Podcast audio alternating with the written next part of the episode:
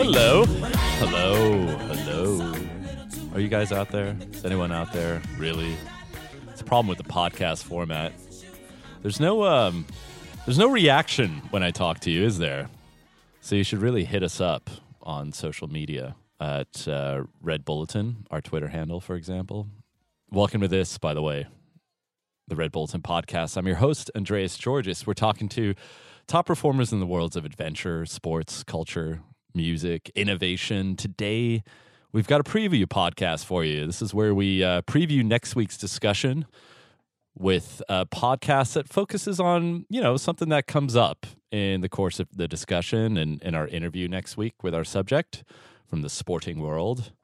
And um, and we dive a little deep into it and uh, hopefully provide some context to you guys as you're listening. And I wanted to take this one to talk about the NFL.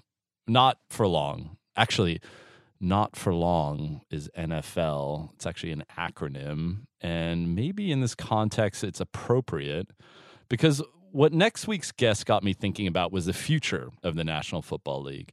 Um, it hasn't been an amazing couple of years for America's game. The high profile deaths, often by suicide, of ex players suffering from brain injuries sustained during their playing days has hit the sport hard from both a PR angle and PR perspective, um, and also from a talent pool perspective. Last year saw viewership figures decline at the beginning of the season. Uh, I'm not saying that the NFL is going anywhere anytime soon. There's far too much in money invested, billions invested in its success. And this year's dramatic Super Bowl attracted a record share of viewers. But uh, there are chinks in the armor and opportunities maybe for other sports like rugby.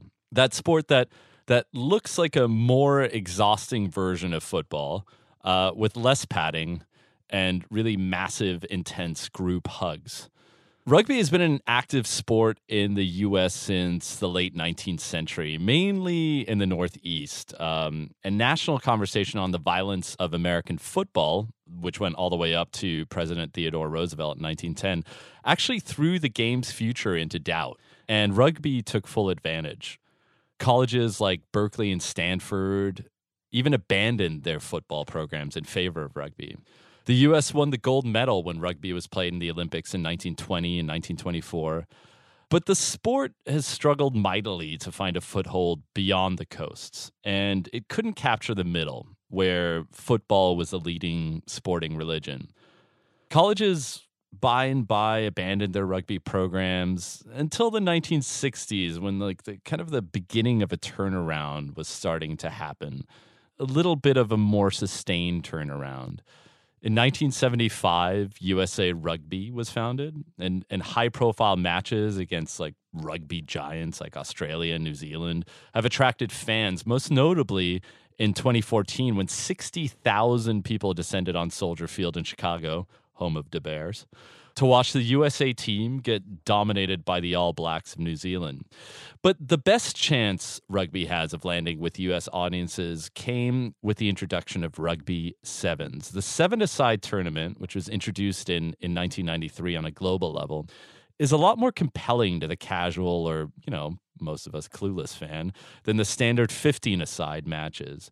Uh, there's more speed, there's more open field juking, and more points. And and what does America want more than a load of points being scored constantly in a game?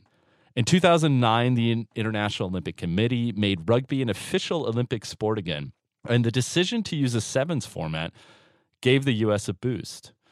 The future continues to look rosy. A report last year by HSBC, which sponsors a 10 tournament international seven series with stops in London and Las Vegas, described a sport on the verge in the United States. More than 100,000 players are registered with U.S. Rugby, and the women's sevens is the fastest growing sport for women in the country.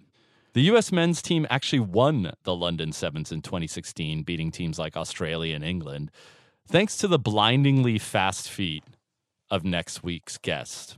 And there was a big buildup to and a lot of hope placed in uh, the 2016 Olympics in Rio, where rugby sevens made its return. But the U.S. didn't do so well.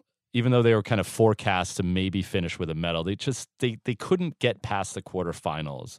Even though they featured a team that um, had a couple of ex football players and one active NFLer actually, guy named uh, Nate Ebner, who our engineer, first name James, knows as the special teams player for the New England Patriots. He actually played at the Rio Olympics, and they did decently, but they finished ninth in the end, which which just wasn't enough to get him further along in the rounds. Then came the news in December that Pro Rugby, which was the 16 professional re- rugby league that had only been around for about a year, was no more. That was a mix of, you know, lack of support from USA Rugby, some charge. It was a mix of, you know, viewership, attendance figures at the matches.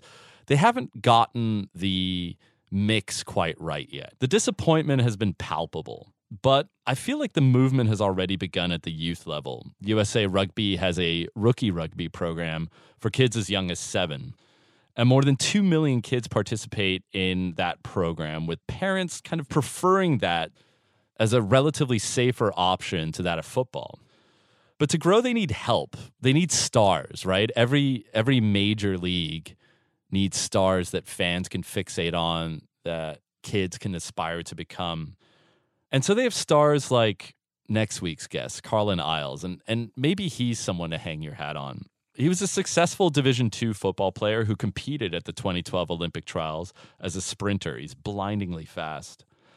One night, Isles was surfing YouTube, and the platform's algorithm suggested a couple of rugby videos.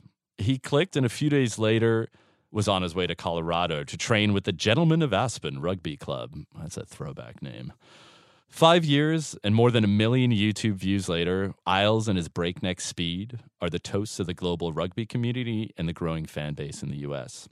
But the journey there was more difficult than he could imagine through foster homes, challenging new environments, and more than a few stunted dreams. I spent about an hour talking to Carlin, and um, what has emerged is a man who identified very on that he had a gift, and his gift was his speed. And what's really interesting is that, irrespective of whether rugby is successful or not in the United States going forward, Carlin Isles intends to use that speed to inspire others to overcome their challenges in their lives, to to seize the dreams as they come along and really make the most of it. It's a really great conversation. I hope you tune in. See you next time.